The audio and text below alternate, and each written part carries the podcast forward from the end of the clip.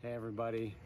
Happy Sunday. Uh, good to be with you. And uh, wherever you're watching from, it's just a great day as we come out of the week of Easter. I've been thinking about Easter all week, and uh, there's so much to share from Easter Sunday that I actually have uh, more to share with you today about uh, about the Easter story, stuff I didn't even get into.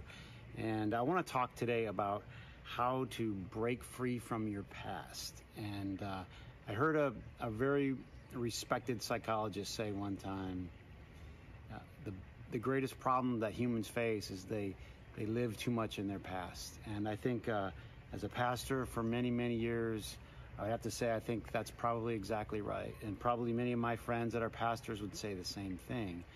Perhaps our greatest problem is uh, that we live in our past. So settle in for this story, and you know may have a few distractions around us here, but uh, at the end of the day, we're gonna uh, dive into a story that I think is gonna help all of us break free from the past that holds too many of us down. Um, the past has good things in it and difficult things in it for most of us, and there are mistakes that we have made in the past, and there are mistakes that were made uh, against us, we could say that way. So the hurt that we have, the resentment that we carry, perhaps even it's crystallized into bitterness, oftentimes is a reflection of us holding on to things that were done to us or negative things that we experienced. And then on the other hand, when we've made mistakes of some kind, we have guilt, regret, and remorse, and we perpetuate many of the problems of our life because we hold on to the mistakes that we've made. Anything that traps us, anything that holds us back into our past, uh, is what we need to be free from. So, for many weeks, we've been doing the story of the Exodus, and uh, this this story fits perfectly here. And we have gotten to the part of the story where we've got through the last plague, the plague of the firstborn son, and now God's people are about to emerge out of slavery, out of bondage, or you could think of it as uh, being trapped. Right now, they're at a place where they're no longer trapped in their past. They're about to be completely set free. And I think that's where God wants all of us to be. He wants us to move from the place where we're trapped in our past to a, to a place where we're completely free, free to serve Him, free to do what God wants us to do in the world. I think that's the that's the sweet spot of ultimate fulfillment. Ultimate fulfillment is not being trapped in their past, of course, but it's also being in a place where we are ready and able to give and to do whatever it is that God wants us to do. So, um, when we come out like this, we're like the children of Israel, we're coming out of something that held us back. And when you think about your past, you think there were some things that were difficult, maybe even for some people. I know not everyone has the same past, that's for sure. Some people had real serious trauma, um, even abuse, you know, really difficult things to overcome. But most people have something that's negative that they have to overcome from their past. And you have great things. And so when the children of Israel come out of Egypt, there's an interesting thing that happens. Um, they're carrying with them some treasures. And I don't know if you caught this part of the story in the, the story of Exodus, but the the Egyptians, by the time they got to the end of the plagues, they were so uh, they revered the Israelites and the God of Israel so much because they had seen all these plagues that they begged them to leave. And when they begged them to leave, uh, God told the Israelites, ask them for their treasures, right? And so they literally leave Egypt carrying silver and gold and all these treasures from the Egyptians. It says they plundered them, and the Egyptians freely handed them over. So they're walking out of Egypt with all of this treasure. And I think that's very important because I think when God wants you to move from the past into the future, He wants you to take the treasure with you. That's an important part of the whole story. bring the good stuff with you. And you have things that you treasure about your past. And I think what that does is God lets you hold on to that because that's going to be a part of building your future. They would take all these treasures and they would use them to build their future. And so, even the bad things that happen to us in life, if you think about it, God takes bad and turns it into good. God takes the, the tyranny of Egypt, the slavery, the bondage of Egypt, and he turns it into treasures for the people to carry out. And the other thing that happens is they're carrying out the bones of Moses, or not Moses, I'm sorry, is carrying out the bones of Joseph. Joseph is their ancestor who brought uh, all of them into Egypt, and he was sold there as a slave. And so he understood slavery the most, and he's he, he was going to be coming out. He, told his children, "Take my bones with you when when you go." And I think there's a lot of significance to us carrying the good part of our past with us. You know, I'm thinking about all the, the great heritage that you have in your life, and you want to carry that with you. I think about my um, dad who's passed on, my grandpa who's passed on, and all of these people who laid a good legacy. And it's like carrying the good, the good parts forward. I always say this when I do a funeral. You know, find the great parts of a person's life and carry their legacy forward. And so they're carrying all these treasures of the Egyptians, but they're also carrying the bones of Moses or of Joseph. So now think about this. Um, when you when you mature in life and you're ready to let go of the past, which is so important that we do, um, you have to be at a place in your life where you're ready. You're you're actually ready to move on. You're, you're done, or you're tired of holding on to those hurts, and you're tired of just being angry and bitter, and you're just ready to let go. And when you're ready to let go, something beautiful happens. And God takes you through this experience. And what we're going to experience today is the journey through the Red Sea where God opens it up. But you got to be ready. I remember I was thinking about when I was in high school, and I don't exactly remember the time. I think it was right around my graduation. And um, I was, for whatever reason, it just struck me that I was done with all of the, the trophies that I had uh, that I had received growing up. And I really remember uh, very vividly as a young child wanting to be into boxing and wanting to get trophies for boxing. And so that was like my mission. And uh, and it's kind of tough when you're a kid. You know, boxing's a tough sport. You know, you get punched in the face, and but I, I wanted them so bad that I was willing to to do it. And I didn't know anything about boxing, and it was terrifying going into that gym for the first time but so badly I wanted those trophies that I was willing to do it. And you just sweat and you sweat and you work out and you, and it's difficult and you get punched and but just so I could hold on to that trophy. And then I remember it was one point in my life where they just they didn't mean anything to me anymore. And uh, I got my dad's John Deere, and he had like a front end uh, front end loader on the front of it, a big bucket.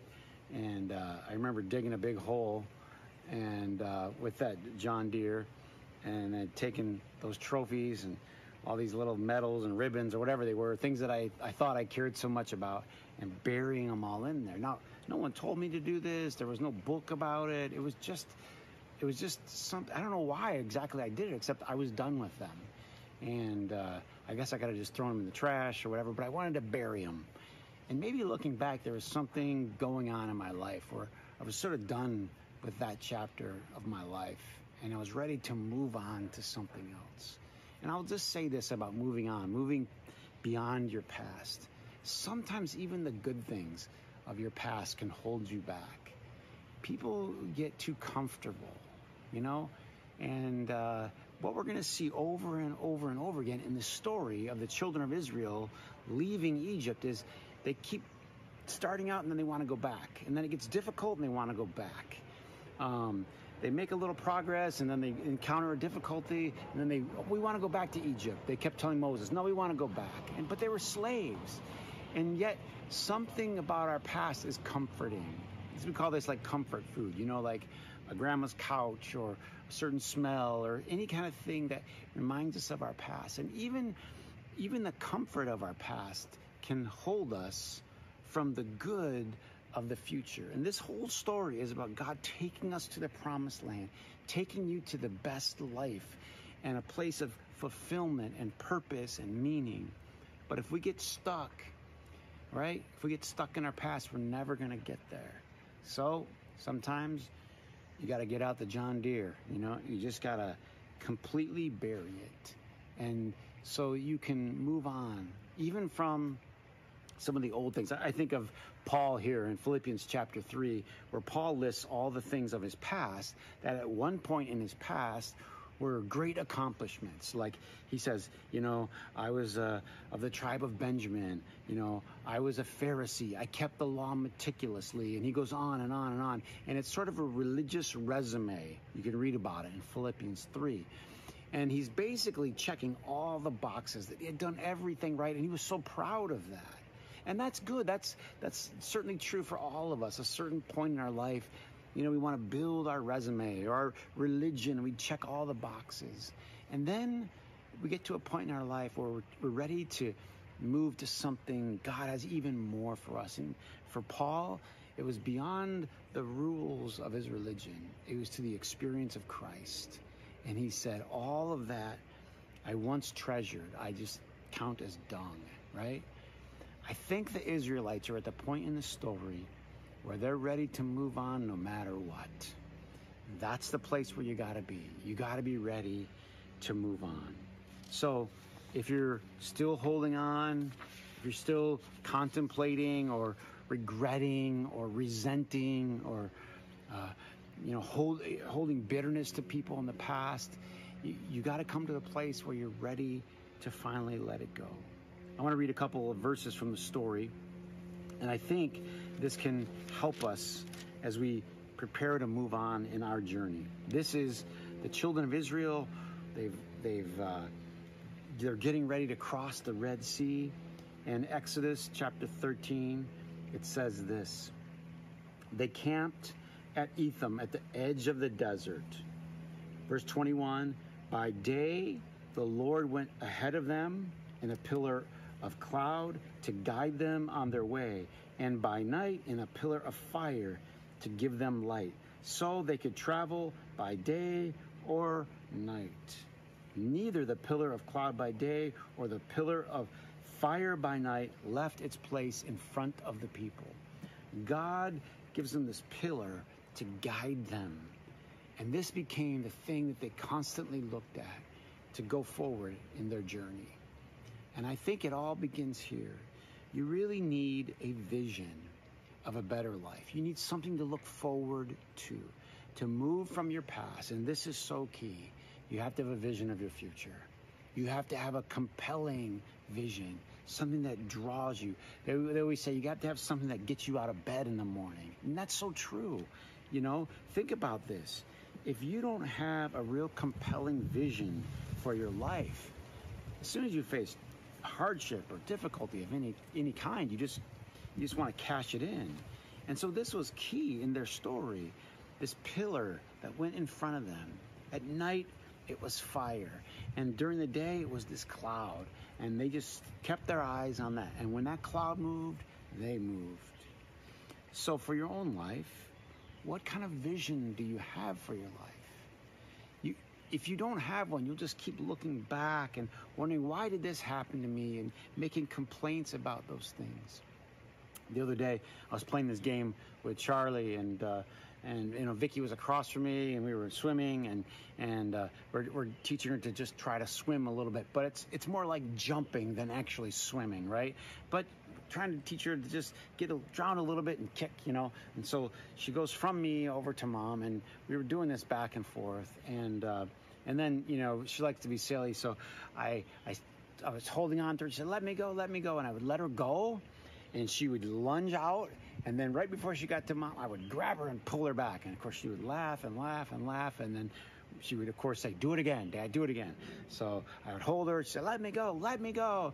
And then I would find out, I said, Okay, you can go. And she would go, and then she'd start to go, and I would grab her and pull her back. And we did it over and over and over again. Of course, she's laughing and having a great time. And I couldn't help but think about this whole story of Exodus. Pharaoh is holding on to them. He's holding on to them. And they say, Let us go, let us go. Right? Moses is trying to lead them out. And he lets them go. And then what does he do? He grabs them and pulls them right back. He rethinks it and he reaches back for them and pulls them back. And it happens over and over again. He decides to let them go, and then he changes his mind.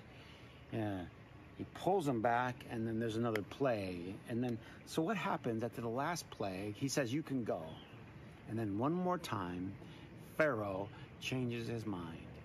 And they're out there at the edge of the desert, and Pharaoh changes his mind, and he gets all of these chariots, and they set out to uh, bring the Israelites back. And this is a key thing. We've been saying this in this series, and I want to continue to emphasize this point. Don't just think of Pharaoh as some person that's over there that's a bad person, but understand this story for you, right? Pharaoh is that old mind. Part of burying your past is burying Pharaoh burying that voice in your head that keeps holding you back, right? Pharaoh is the thing that keeps pulling you back. Be angry, be bitter, be resentful, right? Um, all of these things just keep holding you back instead of trust God, have faith, it will work out. That's all forward thinking stuff. And so Pharaoh tries to reel them back in. And when he does, some incredible, uh, amazing things happen. Let me read a little more of the story. So it says, Moses answered the people, uh, or, or Pharaoh approached the Israelites, and when the Israelites looked up, the Egyptians were marching after them, and they were terrified. And they said this to Moses was it because there were no graves in Egypt? You brought us out here to die? They, they come up and they're right to the edge of the Red Sea. And now Pharaoh's army is coming behind them. And they're afraid that they're going to die right there. And then he says, uh, they said to Moses, Why have you done this? Why did you bring us out of Egypt just to let us die here? Didn't we tell you in Egypt, just leave us alone? See, that's the wrestling in your mind. God's calling you forward. You have that good voice calling you to a good future, saying God has something good in store for you. That's Moses. That's the good voice. Leave us alone. Moses said, Don't be afraid. Stand firm, and you will see the deliverance the Lord will bring you today. The Egyptians you see today, you will never see again. That's huge. All this stuff that's been holding you down, you're never going to see it again. God's going to finally bury your past. God, he says, the Lord will fight for you. Only be still. Be still.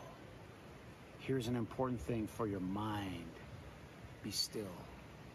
In Psalms, it says, Be still and know that I am God in the most difficult hour of your life, in the most trying times, when you when you're when you're jammed in between the sea and the army of Egypt, you got to be still. Don't panic. Panic isn't God. That's fear. And God is not about fear. God is about faith. You just hold still. Don't ever panic. Just hold still and trust that God's going to come to the rescue. And of course, then the Lord said to Moses, why are you crying out to me? Tell the Israelites to move on. Now you got to move forward. It's time to move. Raise your staff, stretch out your hand over the sea, divide the water so the Israelites can go through on dry ground. This is incredible. He tells Moses, raise your staff, divide the water so the people can walk through. And he says this I will harden the hearts of the Egyptians so they will follow in after. And then I will gain glory through Pharaoh and his armaments, through his chariots and his horsemen, and the Egyptians will know that I am the Lord. Then God does something amazing. The sea is parted, the Egyptians follow in with their horses and their chariots, and it goes all through the night, and then Moses stretches out his staff, and the water comes sweeping back in and cover Pharaoh, cover his army. It's God burying your past. And I think there's something really powerful about witnessing that. When they saw the water as two walls on either side of them, and them walking through, they saw the miracle, right? But then when they got through the other side, Moses stretched out his staff and the water covered them. This is God covering your past. You know what the word atonement means? It means to cover. It's covered. It's over. The mistakes you've made, the sins you've made, the, the screw ups you've had, and and the things that happen to you, the, the, the, the things that you experience, it's covered. Now it can be buried there so that they can move forward. This is a picture just like it was in Genesis where God separated the waters, right? If you can read about it in the early part of Genesis, and then the dry ground appeared. It was a creation. It was like, wow, there's a place for us to live in this walk in this land. And God is doing a brand new creation. That's why it says in the scripture, if anyone's in Christ, he's a new creation. The old is gone and the new is come. This is a picture of God opening a way for you. Like it's a, the saying is, you know, God will open a, a door. Literally, He opens the sea, and they get to walk through on dry ground. You see, the thing is, God is never out of options. And remember when Peter is there, and he's there's the storm, and then Jesus goes out on the water, and he says to step out. It's the same picture. That's impossible. That that would never work. I don't see how I'm going to drown, and God's going to make a way where there doesn't seem to be a way. And that's going to be your way forward out of the past and into the future that God has for you. When they get through, some really uh, amazing thing, things happen in that story. But it says, well, the Egyptians, they, they, they have these, these chariots and they get bogged down in the mud, you know. And uh, I was thinking about this for quite a while and uh, you know the Israelites they didn't have they didn't have chariots. They didn't have all this advanced technology all of these fancy things. But they had God. And that's the difference. You know I think what's happening in our world a lot of times is that people are they're cherishing the, the chariots. They're they're worshiping the technology, all of these things, and all these things can be fine in themselves, you know, but they, they can't save us. Only God can save us. And so only God can provide a way. Only God can give you a real future. Only God can take you to the promised land. And these chariots, you know, they they have their advantages, but then all of a sudden they get in the mud and they're a disadvantage and they and they, they're bogged down and then they're swept away. This is the thing that we want to think about today. God will bury your past if you will follow him by faith. If you'll take the step, like Peter stepped out of the boat, like Moses stretched forward his staff, someone had to make that very first step into that sea. Can you imagine that? And once they did, they all started to march through. And you could look at this wall of water on either side of you and think, this is not going to work, this is not smart, but you have to make a decision to live your life by faith. I, will tell you, this is important. To experience the fabulous future that God has for you, you have to take some steps of faith. You have to have a vision for your life that is based on what God has for you, not based on what others tell you, not based on this voice keep, that keeps calling you to the past, but a vision of a promised land, a land that flows with milk and honey. And there's going to be some treacherous times. There's going to be some walls of water. But you have to trust that God's going to take you there. You just keep stepping one step at a time on that dry ground until God gets you through to the other side. When they finally get through, they start to sing this song. And it's a song of celebration that, that God delivered them and God, this would be God freeing you from the past. And I just want to sort of close with a couple of thoughts that I think are really important for us today.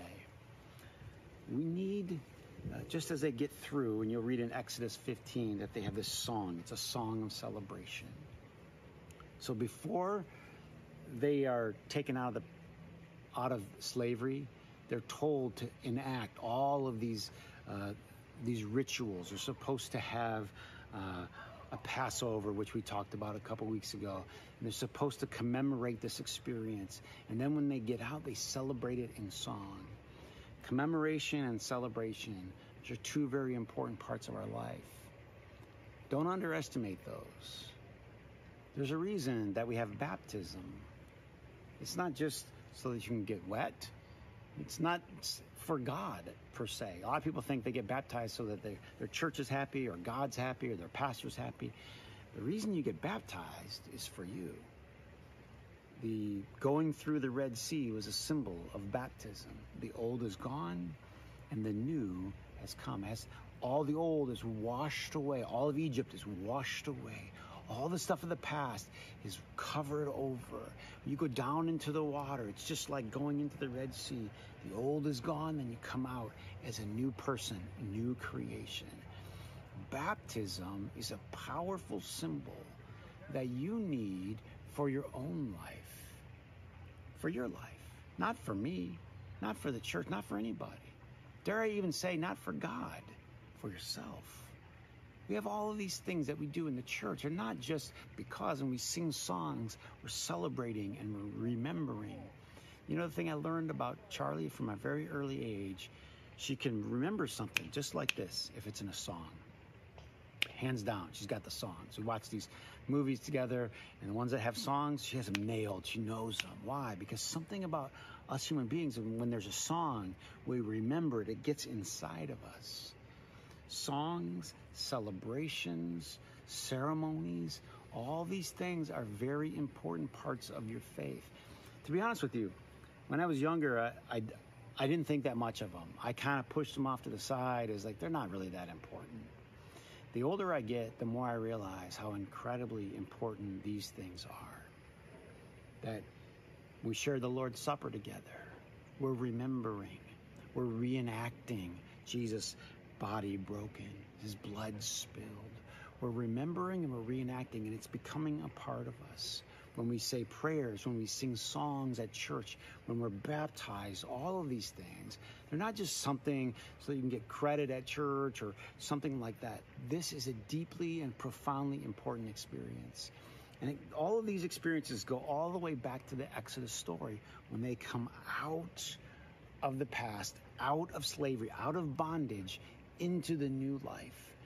So I want you to do a couple things. If you've never been baptized, I think you should sign up to get baptized as soon as you can, right? I think you should make it a part and a practice with your family to read the scriptures together, to um, share the Lord's Supper. Every time we, we do it once a month at Orchard Grove and break the bread together. All these things are a part of remembering and solidifying so that you can break free from the past and you can move into the future that God has.